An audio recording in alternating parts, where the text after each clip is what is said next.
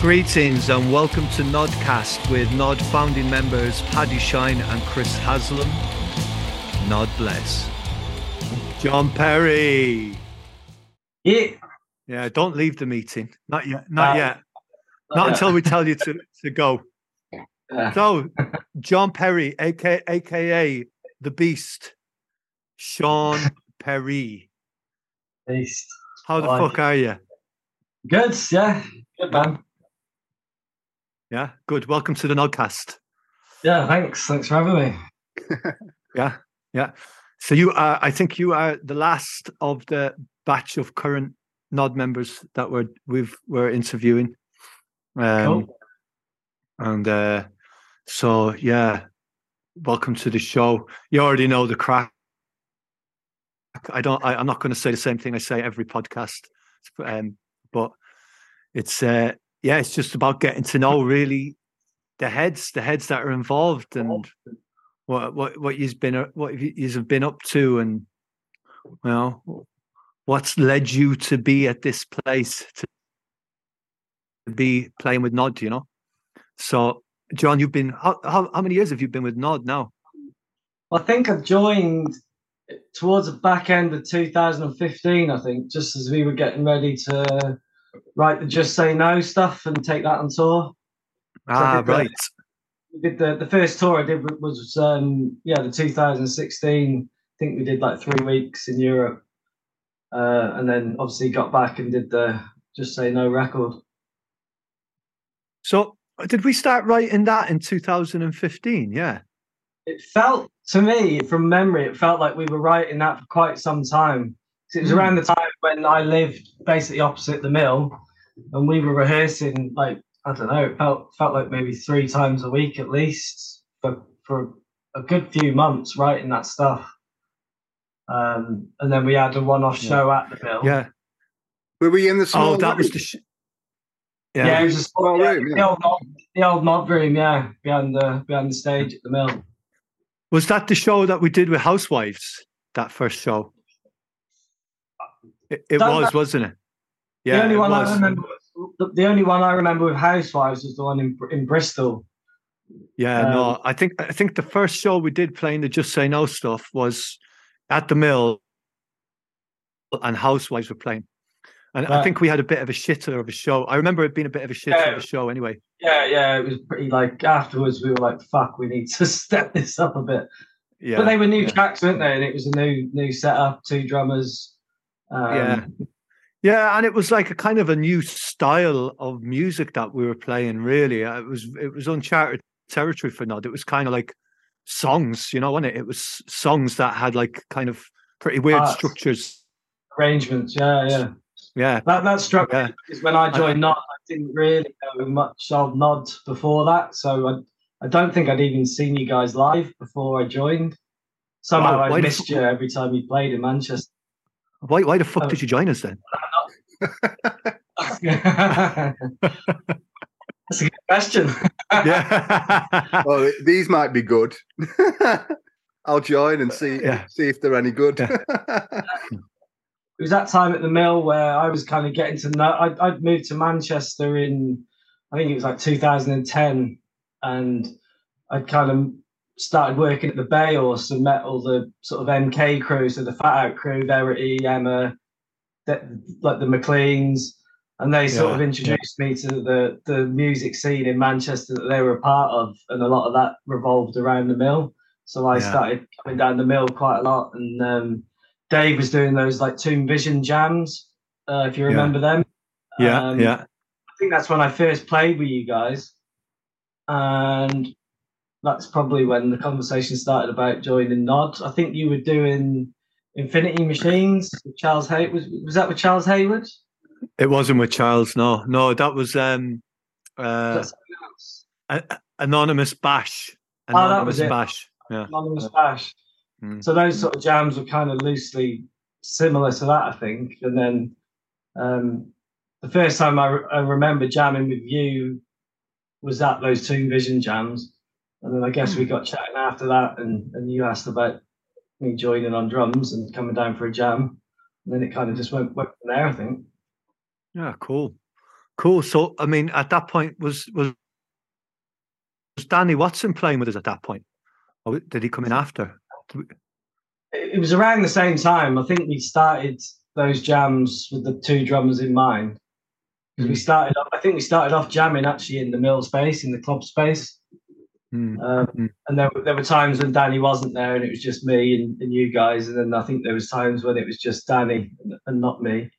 Mm. And then we, we all got together. And I think we did, we ended up doing quite a bit down at Hallam Mill, the old studio I had there, down in Stockport. hmm Oh yeah, yeah, I remember that. Yeah, fucking hell, Yeah. And Jesus then, uh, Christ, yeah, yeah, Yeah, it's going yeah. back. Right. So, so that was quite a lot. It was quite a long process, wasn't it? Then getting just say no together. It's a lot longer process than I fucking remember. The longest Yeah. process I've had with Gnod in any t- in terms of writing material and stuff. Mm. Wow.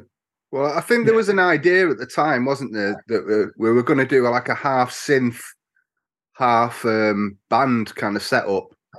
Not Yeah, half, 'cause synth, you- half band, but half synth, half guitars kind of setup. Yeah, Yeah, And because you, that had kind the- of- Sorry. you had the you had the bass synth, didn't you? And yeah, you- you- I think you were playing bass and bass synth at one point, and then Marlene was on bass. yeah. And I was trying to put the bass through the synth as well and get kind of like a a double tone kind of thing going on, and that didn't really work. I remember trying that at that room in Stockport.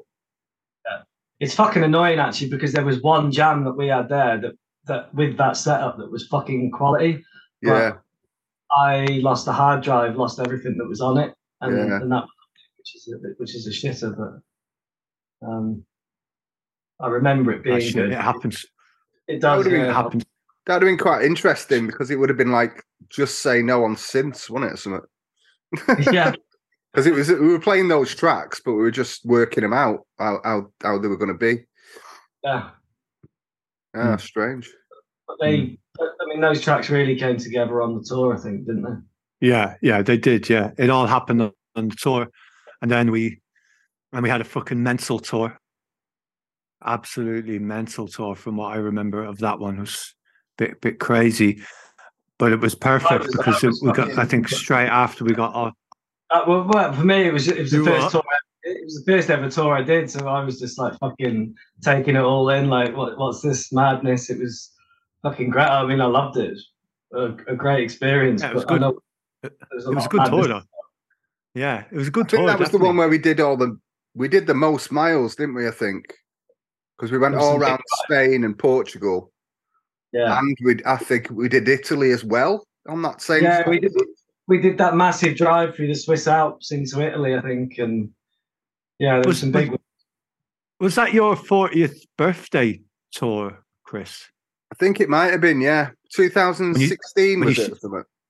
Yeah, When you, yeah, sha- yeah. you shaved you shaved all your dreads off and you had just one big dread and you were you were a man on a mission think to you just had- I don't think you even had one dread. You, you, you totally got rid of it all. I think. weren't you on a mission to just sniff all the drugs in the world? I think it was the last time. It was the last uh, period in my life where I was doing that. Yeah, but I was Yeah. just like, yeah, I'm gonna go for it. I'm gonna go all out. And then after about a week, I was like, nah, fuck this. It's too hard. it's too hard. I can't do it anymore. And I cut my last dread off and uh, moved on. Yeah. Got some tracksuits and you were fucking Taking a lot of codeine on that tour. yeah. Was that was that the tour where we all got on the Valiums after we'd had too we'd had too many uppers, and we fucking um at one point we were in Italy and some played in some venue in Torino, and all I remember is Rakes throwing a chair at my head, and me slapping Rakes on the face, and, and like and yeah, I think that that's that's all I remember. And then I think afterwards we all had a chat afterwards, didn't we? And we were all like, no, we shouldn't we shouldn't do that. We we should be like we should calm down on the volumes. It might not have been that tour. Was it the tour that we was that played- I think that might the have been that the we one played? with Fish. Maybe the one before. I think that was the one before. Actually, I think it was. Yeah, no, it was the tour before because it was the Mirror tour. It was the, the, the tour. Your first tour, I think, was the one where we played in Hamburg, and then me and Chris played a set at the Golden Poodle. Nah, because I've, some I've mad, not mad club. I've not been to Germany with you guys yet. Wow. Oh, we Oh, did. right, fuck's sake. They Wow, just I say can't no. fucking it. remember. So, what what I remember about you saying was it was probably the first time we'd done some shows in Spain. So we did like the we did the Basque and the Basque country and um Ah, it was that tour. Okay. Yeah, that Yeah, was well- nice. That was Liceo Mutante really- tour. Yeah. was it, yeah, was Liceo that Mutante. was when Yeah. when uh, Chris wouldn't give up the DJ at that one that one venue. fuck! And I almost, Oh, almost yeah. had to fight with them He two. always kept in, jumping over the bar. Oh god! Almost started to fight with them two fucking. That was in that Like, was in that was in uh, Azcoitia. That was Yeah. the name of the town. yeah. Azcoitia. Matador, Matador the was name- the venue, wasn't it? yeah, that's The the one. Matador, yeah. It used to be an old it used to be an old slaughterhouse. Mm. That's it. Da- Danny, was an old, Danny uh, slept it on the was an old stage. Rolled up.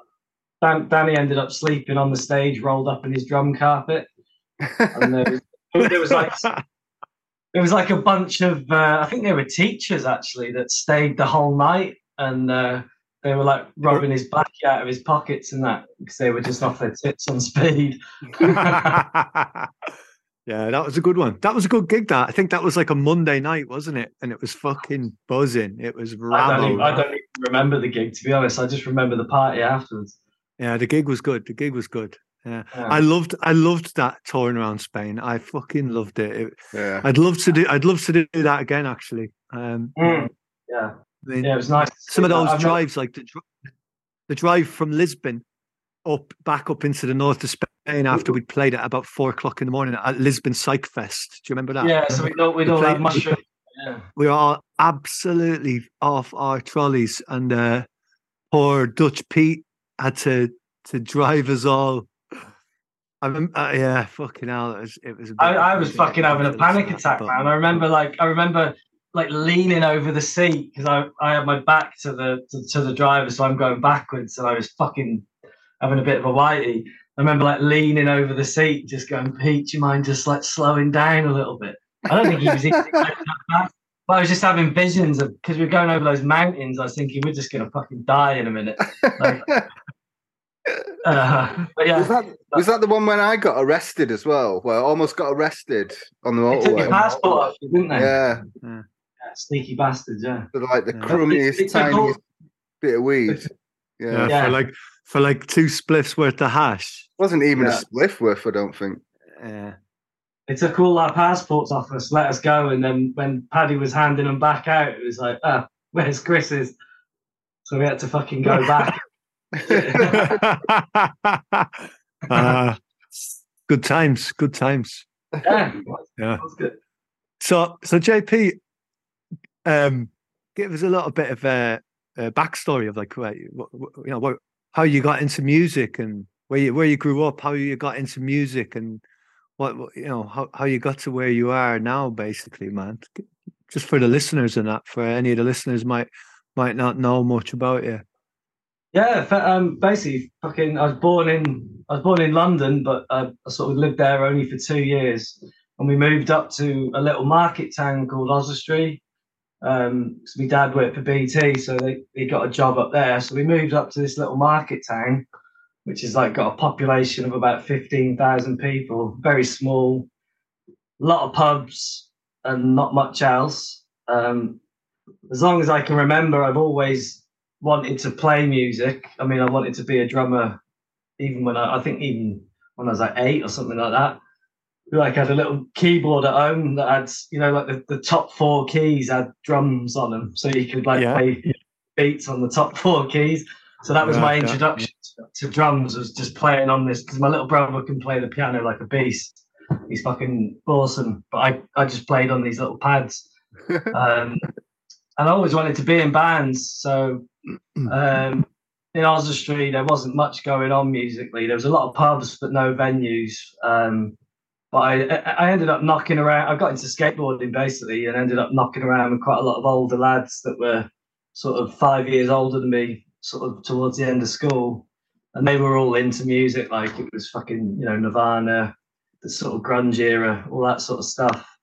Um, and I'd managed to persuade my parents to buy me a drum kit. So I had a kit, and I used to just um, play that at home. Um, I ended up pl- playing like starting a band, basically a covers band with some mates that, were, that I was skating with at the time, and we just did like Nirvana covers, and um, it it was kind of just a bit of fun in, in a mate a mate's garage, basically. Um, Yeah. we did the odd gig, like we used to play house parties and that. Um, but as I got older, like all my mates, we were like into music seriously. Like we'd sit around every night smoking weed, listening to tunes, talking about being in bands, wanting to wanting to do it, but it was something that never really happened in Oswestry. Like you, you, basically had to leave Oswestry if you were going to do anything. So eventually, I got with a girl, and um, she suggested she'd been to Brighton Uni, and she suggested that we move down to Brighton. Um, so when I was, I think I was 18, I moved down to Brighton with her and went to study at BIMM, the music college, um, which is where I met more people my age that were actually serious about doing music rather than just kind of talking about it. I was thinking of Oswestry, it was like a, a kind of dream period where we all used to just chat about how great music was, listen to music, you know, but never really follow through on it and do anything. So it Yeah, felt like the right yeah. thing to do was to leave and, and get down to Brighton. So I moved to Brighton and and just fucking got in. Uh, I think at one point I was in like eight bands down in Brighton, just playing as much as possible. Um, ended up dropping out of college just to play music and, and work because it's so fucking expensive to live there. Yeah. Um, um, yeah, and got in like a got in a band there called Thrown to the Wolves, where the singer was like a promoter.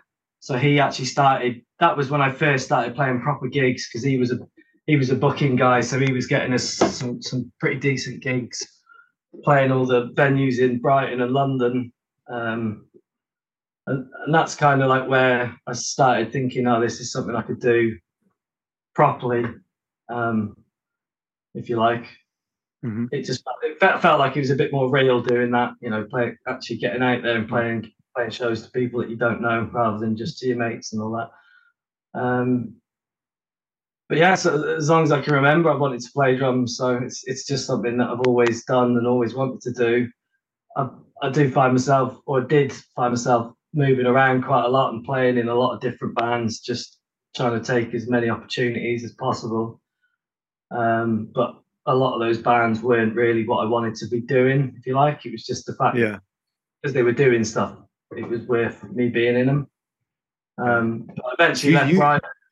You just want to play. You just want to play, don't you? That's basically, yeah, I just want to, want to play as much as possible. Um, and Mm. I've always had a, an interest in the recording side of it as well, but could never get my head around it at, at that time, like in my 20s, just because of the sort of gear you need to be able to do it. So I always struggled with that. I had like a fucking Windows PC that I couldn't get any interfaces to work on and any of that stuff. So eventually left Brighton due just due to living costs and a breakup and all that, and moved moved back to my hometown, Oswestry, where um, I met Ella, well, got got with Ella. Obviously, known Ella my whole life. That's, she's my wife, so uh, we've known each other since we were like thirteen. We got together. Um, she wanted to come up to Manchester to study, so we moved up to Manchester, and that's when it really started kicking off. When I met, like, basically when I met you guys and and the sort of the lads from Milton Keynes and all that.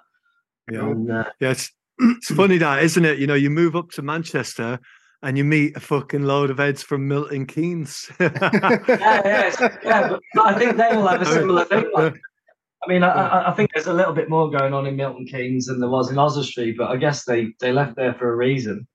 Um, Yeah. and Well, it, And was- they- it was one of the best things that happened to Manchester at that period. Was all those Milton Keynes lot coming to Manchester because they brought a lot of fucking fresh energy. They Yeah. started putting on, they put on loads of shows, and they were bringing on bringing loads of bands through, and it was really, really, they, they really fucking filled a hole in the sort of gig scene that was going on. Didn't And they not put only, on, didn't they not put only that- like second show or something? I'm sure Yeah. Emma put our second show on or something, or third show. Yeah, yeah, at Yeah. Saki Bar. I think we played Yeah. at Saki Bar. Uh, but another thing that they did was they brought the vibes, man. They're a bunch of hilarious, mad bastards and bitches. yeah, which I kind of like. But, man. I A lot of them are they're all like they're all crazy. fitted Yeah. in with them. I think I went out Yeah. the first time I went out with Dave Dave McLean. We went to see Harvey Milk down at the Roadhouse, and Nice. there was about eighteen people. There was about eighteen people at the show, and I got absolutely smashed and had a whale of a time. But obviously, made an impression on Dave. He thought it was fucking hilarious, and kind of bonded over the fact that we were both ridiculously wrecked and and uh, and and then after that we we just started playing together and when we did Lake of Snakes and Yeah. um and that Yeah. I'm still in aging with him now so Yeah. Yeah. I mean, in those days, everybody was getting on it. yeah weren't we? We were all getting as leathered as possible. It's not it's not really like that anymore. Everybody's a bit more chill out now, aren't they? Um and which is good because all that energy is getting put into into into doing stuff. Can I ask a question? So, um, what what's your earliest musical memory? earliest musical memory um to be honest like I think like proper musical memory is I was fucking What does proper mean? What does proper mean? Well one that I can actually really remember All right. I thought you Like, meant I mean- one that you were thinking, oh, that doesn't sound very good. I'll miss that one out. No, no, not at all, man. I mean, when when I was about six or seven, I was obsessed with Michael Jackson. So, like, one of the earliest memories I've got is having the thr um, the, the, they showed Thriller on the TV, the, the video for Thriller, and um, my bit my older brother recorded it because my mum wouldn't let me watch it because I probably thought it was un, you know inappropriate for a, a fucking seven year old or whatever to watch. yeah. So he recorded it onto a VHS. So I had this VHS tape with Thriller on that whenever my parents weren't around, I would stick on and watch. so that's like uh, a pretty early memory. And another one again was a Michael Jackson thing, reading the, the linear notes in the Bad album. And um, I remember, I think I remember reading something about Mi- Michael Jackson did a lot of the drums on that, or had a lot to do with the drum production. So that was like got me buzzing about because I always wanted to be a drummer from as like I said as, as early as I can remember. So that was like Yeah. a bit of a buzz. Um, Yeah, I get but um, that yeah, must have sparked something then kind of right. Oh, did, yeah, like my older brother Mike, he's um, What? he was like a proper metaler. Uh, you know, Iron Maiden, Guns N' Roses. He was that that era of- in in his prime, like his early, I suppose, 18, 20, when all that that stuff was kicking off. So he he just had loads of music, always introducing me to like these bands. He was a big Bon Jovi fan, so I like was listening to a lot of that sort of stuff when I was very young. Um, Yeah. and that kind of you know got me into into rock music. I guess that's kind of why I went that way. It, it kind of appealed to me more than anything else. Um, you know, but so remember tell me anything this, earlier right? than Michael that? then? Jackson. anything? What? Sorry. Any anything earlier than that? Like when you were uh, like a small kid. No, Well, I mean, remember yeah. any- So I, I suppose like small when I was really small, it was like yeah, it was Michael Jackson and, and whatever was popular at the time, yeah. like uh, East Seventeen. I think um, uh, I remember listening to like Oa- obviously Oasis was quite a big thing when I was in primary school. Right. Like um, I think I was in year six. Fucking hell. You make me feel old. What's the one? Uh, You are old. down Like a Are you cannonball? smoking? What's that track? yeah, I'm smoking a vape. yeah. What? Hey, the so last listen- track? No, listen, John Perry. Um, did you? For me, I remember Michael Jackson Thriller right when it came out. It must have been when it came out, and Oh, I remember the first time I saw it on the telly, Yeah. and I fucking was so fucking scared. Yeah. I hid under the table, fucking cr- crying. I was Really? so absolutely scared out of was- my wits. by I was the yeah. same. I had to leave the Yeah, room. it, it freaked me out. Yeah, yeah I love it it, man. freaked me out. And then it scared the living shit out of me. And then I used to the end of the album and it's got that voice going, if you go out at night time or, or whatever. And it- it's got the guy laughing, going, Yeah, it's, uh, at the end, of, at the end of isn't the album. yeah. I used to I used to listen to the tape and then when it got to that bit at the end, I'd fucking freak out and run out of the room that I was listening to the tape in and like just run to to to the kitchen or whatever and be like, "Ooh." and Yeah, like, there's a yeah, there's a I- I similar used to- track. I- I- keep There's listening to the tape. there's Yeah, a Pink Floyd track, isn't there, where there's a like a baby crying on it, like a baby scream. I think it's Pink Floyd. Like we used to Mhm. go around, uh, like when I was in school, we used to go around this guy's house to buy weed, and he'd always put it on. So we, he, he was one of those dealers where you go around and have to have a smoke with him. So we'd all go around, Yeah. smoke this weed, and then he'd put this fucking Pink Floyd track on, and everyone would just fuck always, always the same one. just start melting, yeah, because it's like this baby screaming, and we were all like, Must have been the wall. Yeah, I think it's on the wall, isn't it? Or so, or, Yeah. yeah, yeah. But that that was one of them. Made me fucking melt. But, uh, yeah. And I always used to put Yeah. music on to go to sleep when I was like in, in the early teens. So get like really stoned and then be going to sleep. And I was like a massive tool, like love tool. And then they had some weird track at the end of one of their albums where it'd finish. And then about five or 10 minutes later, this thing kicked in. So you like just drop it off. And then all of a sudden it's like, what the fuck is this? You'd like wake up in a bit of a nightmare because this Yeah. weird tracks come on. There's one. Oh. I'll tell you what's a fucker for that. Sonic Youth, experimental trash and no star. Right. And there's a fucking um it's like a jet plane or something. Is it that one? Is it Bad Moon Rising? There's one of them anyway, where there's a fucking jet. It's like silent for about four or five minutes, and then a fucking Yeah. jet plane flying overhead comes on. And he he just used to always wake me up like fucking out, you know what I mean? Just sounded like your house was falling down, kind of thing. I love that stuff, man. I've not heard an album I I can remember recently where there is one of those kind of like secret tracks at the end or Yeah. Yeah. weird But I things. guess I, I guess that's because fucking we don't really listen to CDs anymore, right? Yeah. Oh, yeah. Do you know what I mean?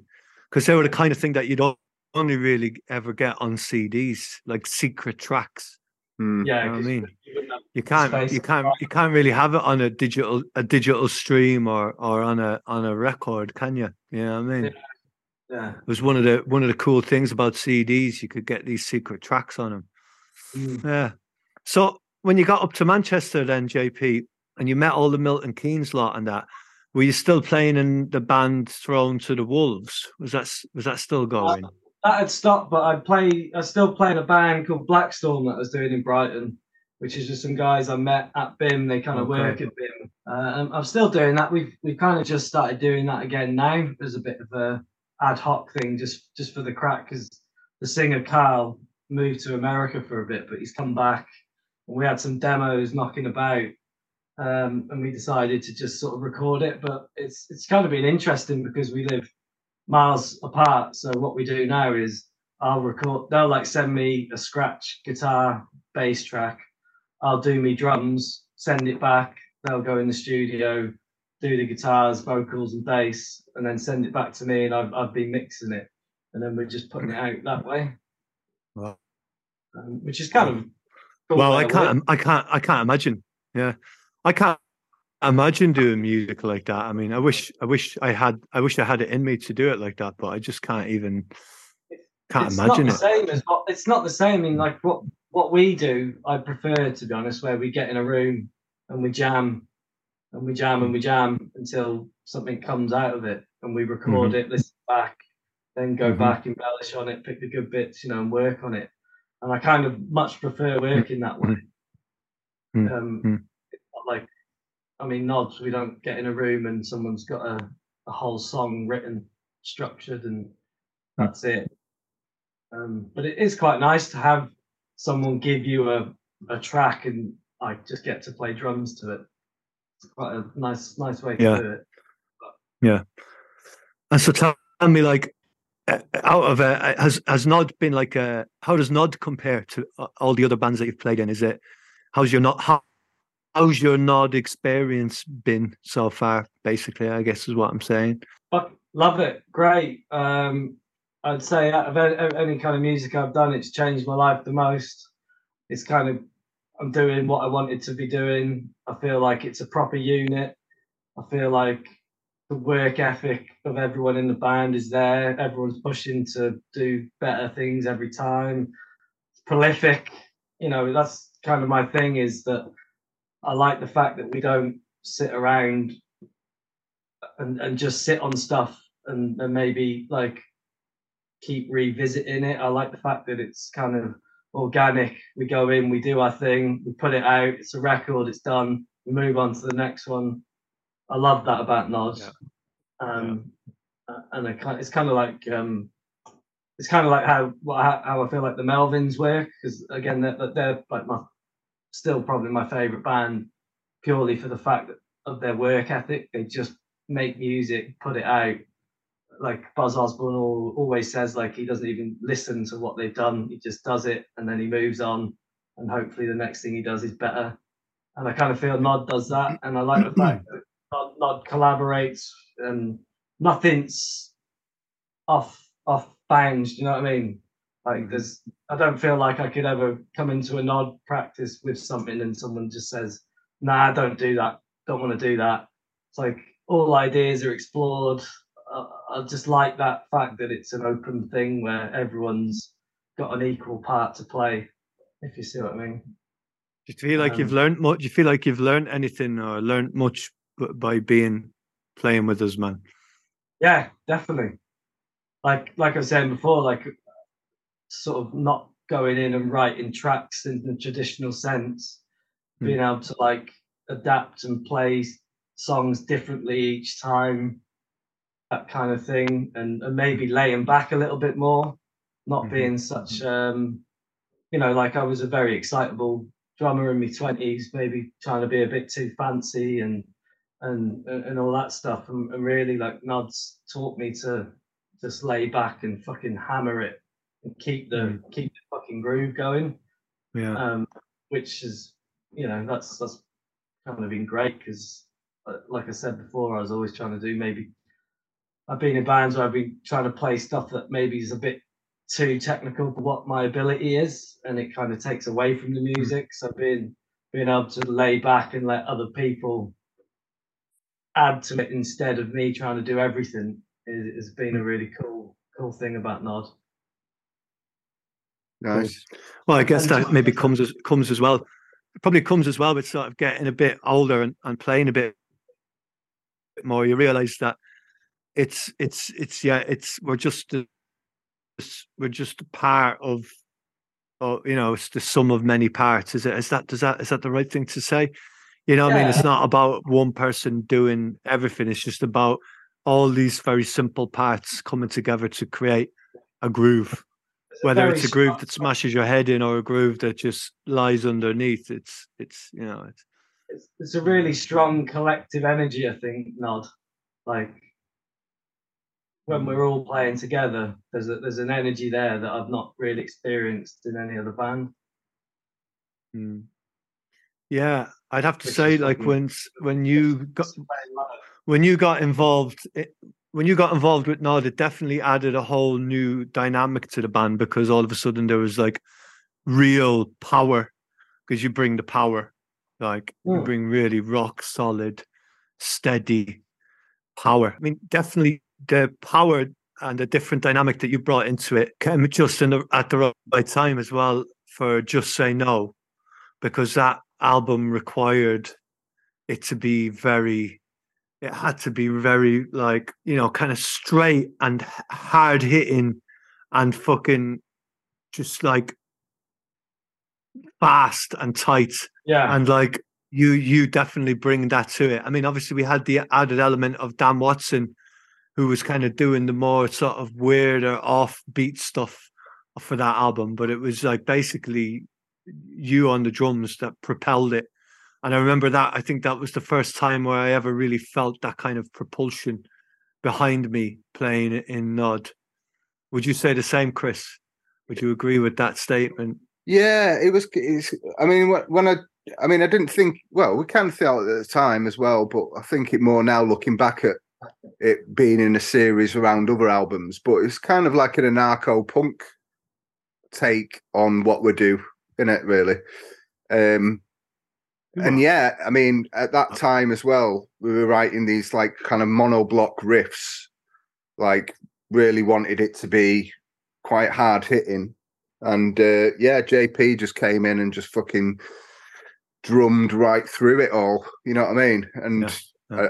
I, I don't think I can't think of other drummers that would fit that kind of style. You know what I mean? Where can actually just fucking power on through it all. Um, Yeah. yeah, Yeah, that was that was great for me because, like I was saying before, the bands I'd been in previously, it was all kind of traditional verse chorus, verse chorus, middle eight. You know, not saying it was boring or, or anything like that, but but the the Gnod thing of where it was like, right, we're gonna do fucking eight minutes of this fucking pummeling beat. And, and for me that was great because that's what I get. I get a I was getting a buzz off that. It's the sort of thing that when I'm playing it, I get the shivers up the fucking thing, and it makes me want to go harder. And you know, you're just pushing yourself to your limit, basically. I remember getting Yeah, to, the, to like the end of those songs and the sets and being like, "Fuck, that was like the biggest, best release possible." And, and that's kind of what I want out of music. I Yeah, mean, I Yeah, love yeah. listening. Chasing that. I love recording it. I love, you know, I love all everything about music, but but that feeling of pushing yourself to to a, a place that you can't get to any other way is is what I get Mm. out of those fucking gnarly Gnod tracks. yeah. I remember when Yeah, we it's like changed bodies to like speeding up at the end, and you were like, Yeah. "Oh fuck!" I mean, it gets to a point where I actually can't do it, like, and I'm Yeah. falling apart. But I mean, that's that's the beauty of it. Yeah, it's Like- good. It's good to fall apart. It's good to fall apart, man. Definitely. Self-destruction, man. Yeah. It's great. it, it, it, is- it is a buzz, man. Doing the shows when you get when we do get to push it to the fucking max. Definitely. yeah, yeah.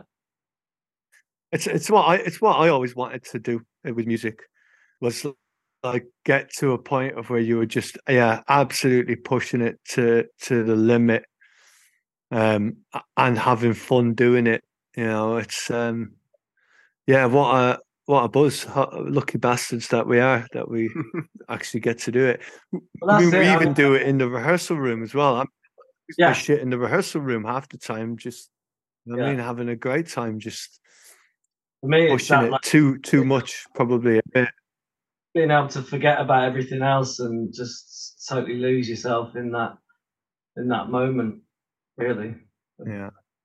Be completely be completely present. Yeah. Yeah. yeah, definitely. And so uh how have you found uh the double drumming like drumming with jesse? Because he's another powerhouse as well isn't he? He's got a different style but he's fucking he's another fucking beast too isn't he I, I love drumming with Jesse. Um, it's funny, like that. You know, like I, I, I sent that little thing I'd done last night.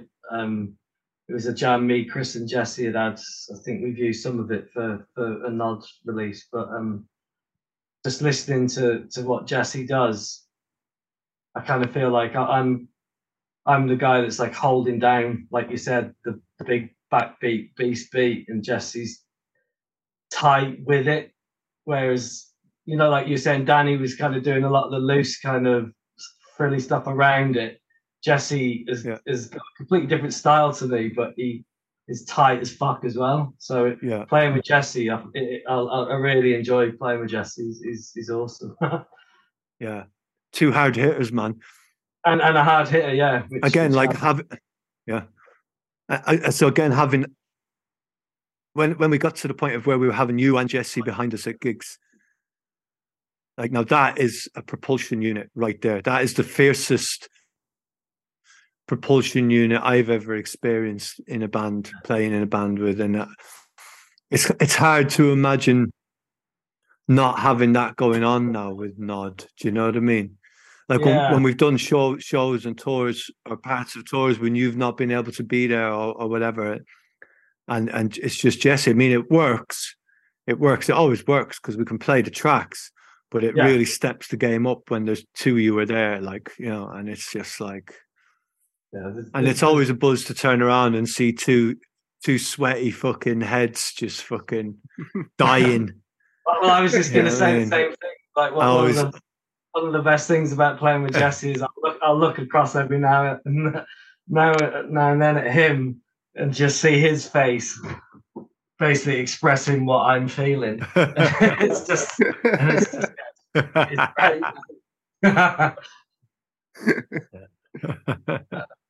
so, That's you know. I hope we can uh, keep doing it for a, bit longer. I hope. ah, yeah. Yeah, uh, there's no sign of it fucking stopping anytime soon, is there? Like, you know, no- oh no, not at all. No, I just No, mean that unless that energy and power up is is is uh I think it probably gets a little bit harder as we get older, but um, ah, I don't know, man. I can fucking I can teach you a few little techniques to keep it going. yeah, yeah. But you might have to you might have to stop drinking. You might have to stop drinking and smoking now. That's that that's one of the things. Or just start drinking and smoking more, maybe. You know what I mean? Uh, yeah. I know, Uh, whatever, fair, the key is, like When I get on the kit, it's the one thing that makes me feel better. You know, like I have the bad back thing and all that shit. Um, it's the one time when that doesn't that just disappears. So it, it is a it's, it's, my happy place on the kit for sure. You are you all right talking about the back thing? Yeah, of course. Yeah, yeah. Mind me asking you about it. yeah, yeah. So So tell tell us what what what what exactly is going on with the back? What have you got going on there?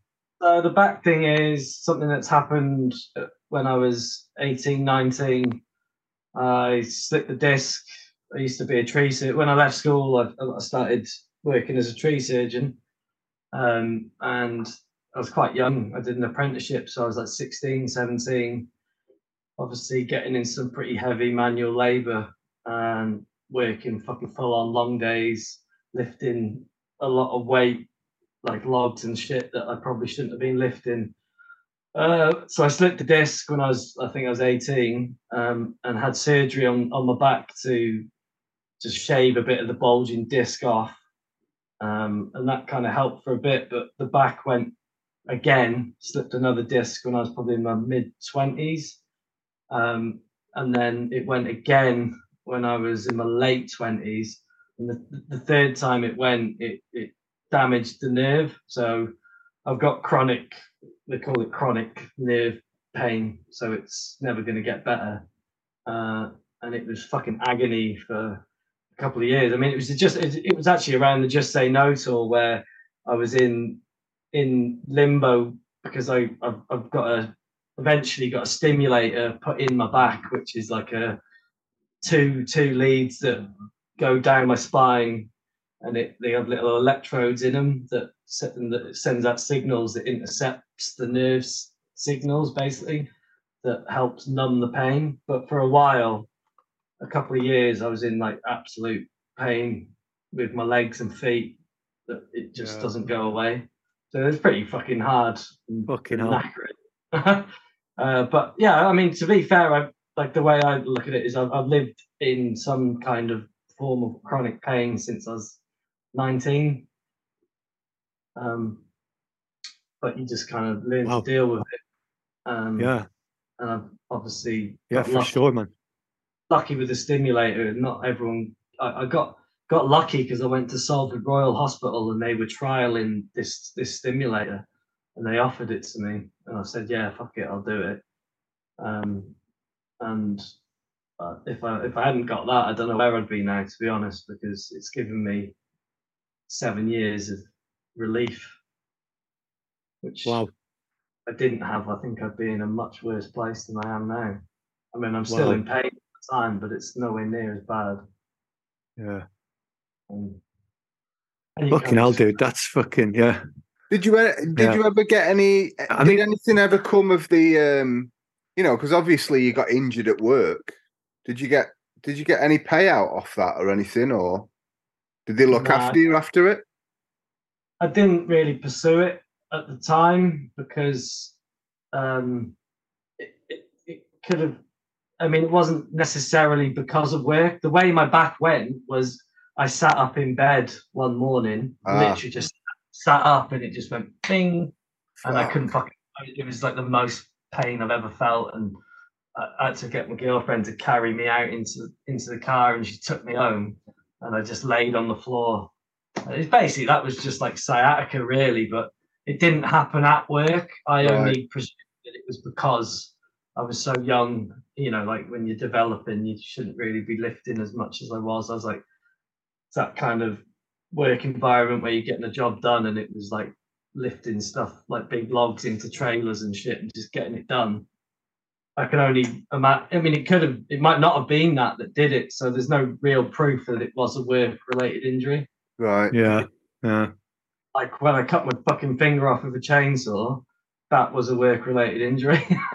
but um, but that was that was different. It, that was obviously done at work. Um, When did you do that? um, when I was about seven, uh, I was probably eight, 17, 18. It was just before I moved to Brighton, six months before I moved to Brighton to uh, to go and study drums. I nearly cut my finger off with a chainsaw. wow, man. That was hell. That was a hell of a day. I remember. but I was lucky with that again. It healed really well. The doctor said like I'm probably going to lose my finger or never be able to move it again, but it's healed fine. I've just got a bit of a weird nail now, where the bed's like cut in half. Wow. Fucking hell, man. You've been through the wars. You've Oh, I've been had- through the wars. I've had so many injuries. I do. Um, yeah, I, I didn't treat myself very well, I guess, in my younger years. But Yeah. you know, you don't when you think you think you're invincible. But That's that fucking skateboarder mentality, isn't it? Do you know what I mean? Well, that's it. I mean, I've had the cartilage removed out of both my knees. I think that's from ska- skating. You know, Fucking uh, I've broken bones in all my hands from just being a bit of a wild youth. Yeah.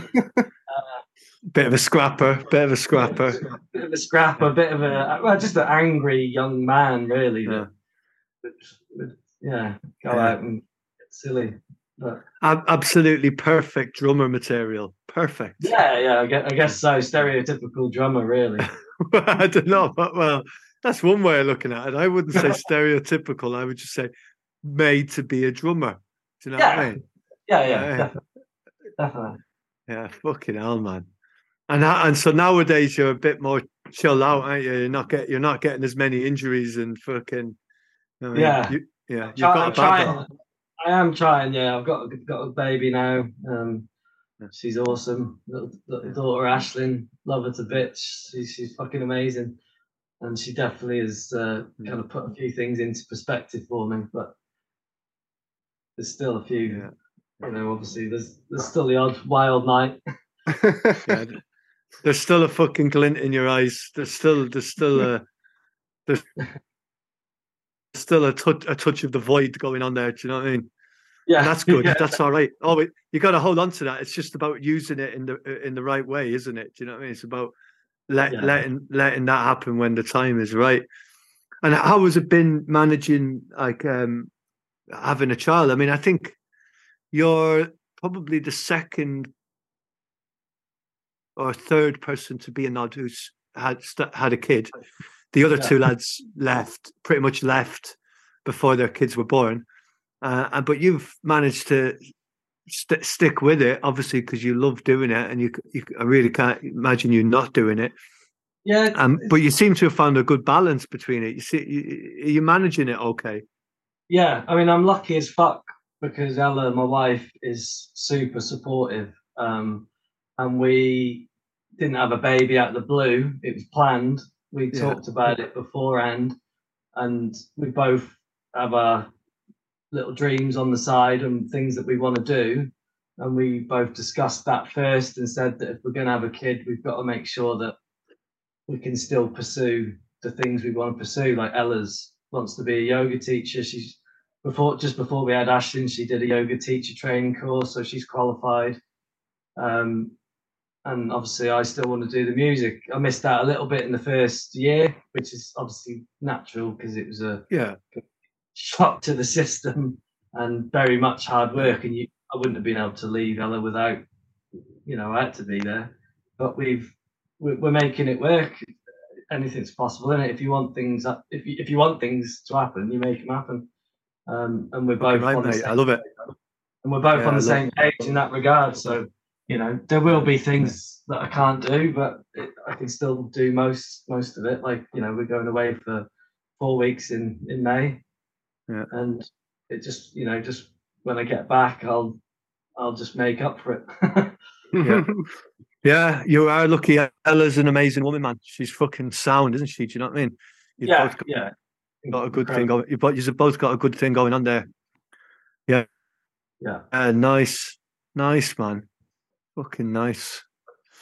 Yeah. So, um, oh yeah. So, I mean, so now, uh, JP, yourself and Chris, there, you've got uh, another lot of band on the go, haven't you? Holy Yep. Scum. So Yep. how did how did that co- how did that come about? Well, weirdly, Pete Pete Taylor, the guitarist, is another Milton Keynes head. Um, this is a bit funny. that's right. Yeah, yeah, yeah. funny story for me anyway because he um back when I was working in the Bale, so what we're looking at 2000 and fucking 12 or something like that. He put a, a thing on Facebook, I think at the time, saying he was looking for a, a, a drummer because he, he he used to do a guitar orchestra, kind of similar to ex Easter Island Head, that sort of vibe Yeah, I uh, remember.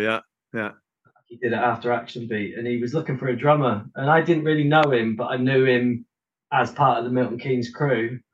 So I fucking sent him a message saying, "Oh man, as you know, like as I always do, if someone wants a drummer, I'm like, I'm up for playing drums, and um, you know, give me a shout back if you if you're interested."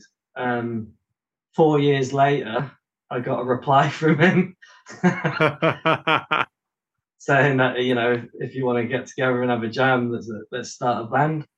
And i think it kind of happened like that basically. We we both got chatting about doing a band and then i think i mentioned chris. I'm not sure did, i can't remember did, did pete get in touch with you chris or? No, I definitely think I think you.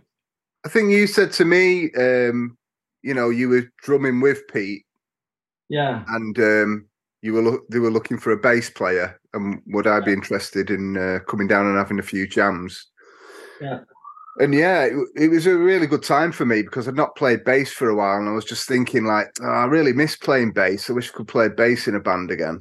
And then Yeah. it just happened like that. And then I remember coming down and then not really knowing what you were wanting. I was like, what do you want to sound like? Do you want this or do you want this? Or is this too heavy? Is this too quiet? I just didn't have a clue what you wanted and I couldn't gauge anything from what Pete was doing. there And wasn't a brief his reaction. Pete, Pete, pete's thing was just like no structure no structure Yeah. like his thing. So it was like, well, we'll just fucking jam then, shall we? And Yeah. then, you know, like it was it was interesting for me because he was like, you know, I'd be playing and he'd be like, no cymbals, no cymbals, and all this sort of stuff. And like, all right, and then he's like, like play Glenn Branca beats, and I'm like, I've fucking never really listened to Glenn Branca, so I was just like, don't know what the fuck that is. yeah. But we we kind of had those jams for about a year, didn't we? And, and Yeah. we just recorded everything. And then for me, at one point, it was like I was thinking, like, what are we actually fucking doing? Like, Yeah. what is this? Are we just meeting up and, and doing something that doesn't make any sense? yeah. And then all of a sudden, it kind of just clicked. Um, I think really it was when Mike got involved, I guess. Yeah.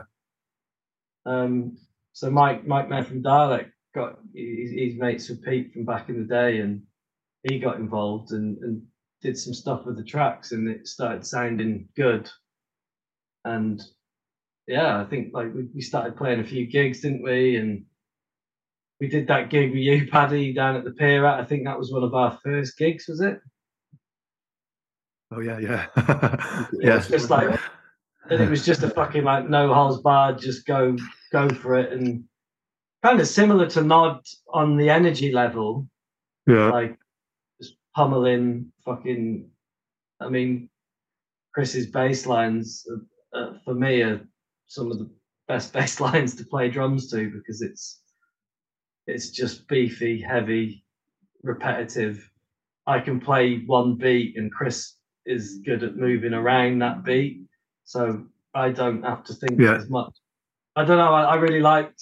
I listened to back to some of the Holy Scum jams, and I'm like, I'm I'm playing like the same thing, but the bass is doing all this stuff around it. that makes it way more interesting. And then, Yeah. and then Taylor's guitar is just fucking sick. Yeah. Fucking horrible noise with, uh, and it just I really yeah it's another band that I feel fortunate to be in now and I feel like we're, we're heading in a really good direction good things are happening um so yeah it's uh, Have you So what, been- what have you what have you got coming up? What have Holy Scum got coming up? Yeah, I mean, but I don't know when this podcast is coming out actually. So so we're I mean, touring obviously you're ta- you're gonna touring, touring in February for a week from the 14th um and then we've got Roadburn in April which is fucking massive yeah considering I mean I feel that like that's a hell of a thing considering we've been a band I mean we've been a band for quite a long time but you got to take lockdown into account so really we've probably been active for only like a year to two years Yeah. we've been invited we've you know we put a, a record out in Rocket we've been invited to play Roadburn it's fucking awesome um and we're going to record a, a new album hopefully at the end of February beginning of March which we've got most of the tracks written for now. It's just hopefully it's kind of a similar thing to what Gnod do. We're going to take it out on the road and hopefully tighten them up a bit, and then get in the studio and record them, and, and that'll be a, be the second album. Uh, cool. so yeah, it's, it's exciting stuff, really. Yeah, Again, nice. it's good. Just it's an, another band that seems to be working well, where we can get in a room together and, and come out with stuff that's fucking good. Did you do something recently with aging as well? Yeah, I've literally just got the tracks back tonight. Dave's just sent them me. Um, nice. We did two days at um, Steve from APAT Studio in Liverpool. Uh, it's called it's it. I think the studio is called It's What Studio or What Studio. Hmm. It's got a really, really nice space above a church in Liverpool, in the in the in the Gothic Quarter in Liverpool. Um, and we we went in there totally blind. Did two days of just jamming, piano, drums, two guitars, bass, and then a load of horns on on overdubs. And it was, yeah, it was there was no no real ideas, but we just jammed. And I, I- had a quick listen to a couple before, and it sounds fucking great. Um, but we've got two. We basically got two aging albums ready to, almost ready to go, if you like. Need mixing and and, and like final touches, but but that that should be something that will come Nice. out this year. Well, Dave put them out on Tombed Visions. Uh, I would think so. Yeah, I think so.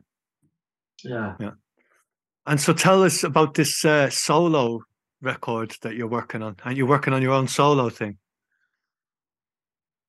Uh, yeah, I am like, yeah, basically that is, I've all, like, I love trying to write songs. I'm not proficient on bass, guitar, or any of that stuff, but I like to have a go.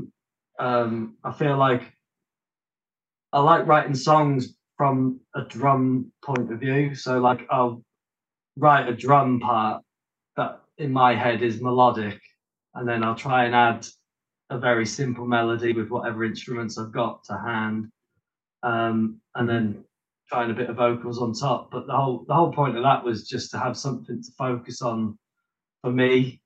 That's got like not really doesn't doesn't. Ha- I mean, I want other people involved, but it's something that I can just do on my own in my own time because I you know I have a lot of time at home now with with the kid and stuff. So I've got a nice setup now at home. Good, good like little um, I've just bought a new interface and a new computer that's really nice and I'm just trying to hone my skills in mixing as, as well so it's it, it really it's just a bit of a bit more of a release for me to like maybe put some of my thoughts into music You must Right. spend you must spend like Yeah. all your free time doing music. Is that right? All- yeah yeah every minute I get I'm on I'm on logic Wow. What keeps you what keeps you going? Is there anything that just keeps you going? Like because you must have times where you're just like, fucking this is doing my head in, I can't be asked for this. Yeah. You know. What Well, keep- Guinness. what is it that thing is, keeps you going through it? But what I've always done, especially over the last sort of, I don't know, five, I guess since we got Brunswick Mill, which was probably when 2017 is every time I go in there, I, re- I just record everything that I do. So I've got gigabytes of fucking drum tracks and drum takes and just uh, everything recorded. So I've got a, just a load of stuff that I can sift through, and I'll try and find something in that. If there's a sample like a loop, I'll make something out of that. And for me, it's like um, I, I might find like a new plugin or like a new just a new way of processing the drums that excites me and it sounds good and that'll like give me a buzz to go and do more. Like i just don't get bored of it. I just, Mm. I, I just don't get bored. There is times when i think i mean i've got a million unfinished songs and, and stuff like that but um i just like making music and a, a lot of it is just for me you know. I don't have like a grand vision of putting out a record that other people are going to necessarily enjoy or listen to. It's more about making stuff that's personal to me that I like, and it's kind of like a Mm. it's like a therapy. Like I, I, I like I like to make these tunes, and then I'll sit downstairs at night when everyone's gone to bed, have a little drink and a smoke, and listen to it and enjoy it for what it is, and, and just that's kind of like what a lot of it is. But but part of the reason of me wanting to do a solo thing is is I feel like I should put it out there just for the crack, just Yeah. so other people can hear it. No expectations. Like I'm not expecting people to turn around and be like, "Well, this is fucking amazing. I want to put it out. You should be doing some get like." It's a solo recording project where hopefully I can, you know, um, put some of my thoughts into music. Really, Yeah, I think I you mean, should let. On, I think you should put it out. Whether you just put it out on it on it on, whether you just put it out digitally or whatever. I think it would be good for people to hear it because yeah, we've all heard it in the band because you've played it to us when you've when you've you've got a bit Well, that's the thing, I- on I am- tour. and, uh, I'm slightly like. get- I guess I'm slightly nervous about You- how good it is, in in the sense that it's not like a fucking full on. Yeah, I, I don't think I don't think you should worry about that at all. I think you don't you shouldn't give a fuck about any of that. It's just because music, really, right? At the end of the day, it's just all about feel, isn't it? Do you know what I mean? exactly. It doesn't matter how, how it doesn't matter how good you are playing something, or how bad you are at playing something, or or any of that. It's just all about feel. And if you get the Yeah. magic right and the feel right, people are going to hear it and feel it, and and that, and that's fucking it. And and who cares if people don't anyway? Because one thing you can guarantee, at least some people, even if it's just one or two people, are going to like it. And that's Yeah. always, and for me, that's always a buzz. And I, I have, I always get excited about putting out m- music that maybe nobody will hear, just because it's just a little buzz to think maybe somebody will, you know, just do it. Just, I just mean, fucking do it- it. that is one of my goals for this year is to actually fucking collate some of the stuff because I have got so much stuff. Is to try and collate it and and and put just put something out. What I did was I got a got it, a lot of it together, and I thought in my fucking wisdom that if I re-recorded it, I could do it better. And I tried that at Christmas, and I couldn't. So it's basically the first release is just going to be all the demos. I did a lot of stuff in lockdown at home, so it's just going to be the demos and, and and things like that. And I'm just going to put it out under the name Waiting Mode, and Mm. and that's going to be it really. And then I'm just going to keep adding to it. It'll just be a Bandcamp digi thing, Mhm. um, and people can Cool. check it out if they want. Uh, Yeah, and a cool. lot, of it's, a lot of it's just drums.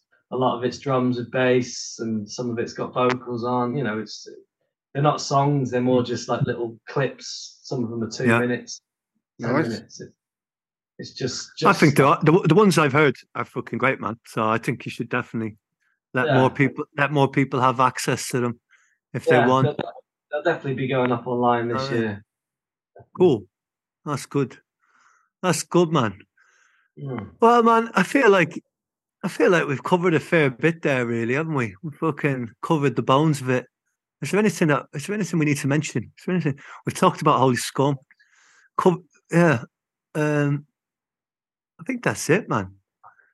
You know, I think all that remains to be said is what I say to all the all you lads what play music with, which is, you know, thank you very much for fucking sticking around and playing and playing in the band and being a mate. Uh, Equally, you know, yeah, I It's can't, it's such a. I've said this to everyone now. It's such a tight unit now. It's such um, it's it's kind of turned into something that maybe I didn't think it would ever turn into, but I always wanted to turn into, which is like almost like a proper group. You know, It's a rare thing, isn't it? For me, like yeah. not not I consider family almost. You know, yeah, like- yeah, it's that much of a tight bunch now that I don't feel like I just play in a band called Gnod that does shows. You know, I feel like we're a very tight knit group of mates, and yeah, yeah, Yeah. And a it's unit. it, a unit. Yeah. It's take it's taken on a sort of strange sort of family thing. It has. It really has. It's it's become bigger than. uh It's yeah. It's become a strange thing, Gnod, and I'm really glad that it is where it's at now with the people that are in it.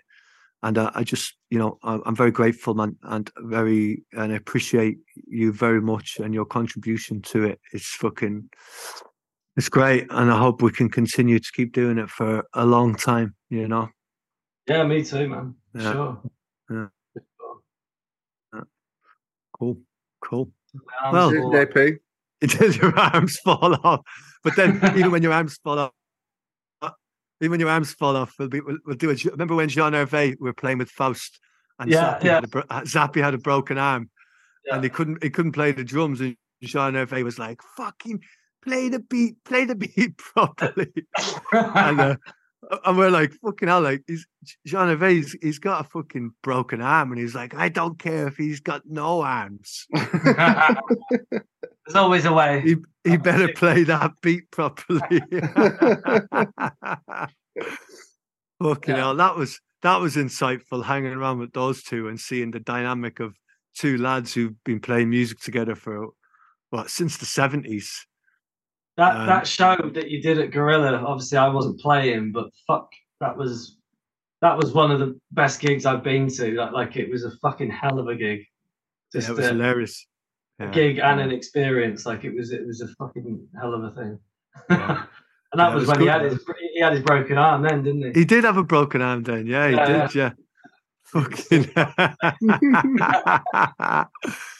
that was good. Yeah, that was good crack. Yeah, it was a good old show. Yeah, yeah. Okay, John Perry, we love you. Thank you for being a part of of the Gnod experience for since 2015, 16. It's very much appreciated. Cheers, John. Um, yeah. No, nice one. Take care. Take care of yourself. Take it easy. Right. You Ciao, nice one. brother.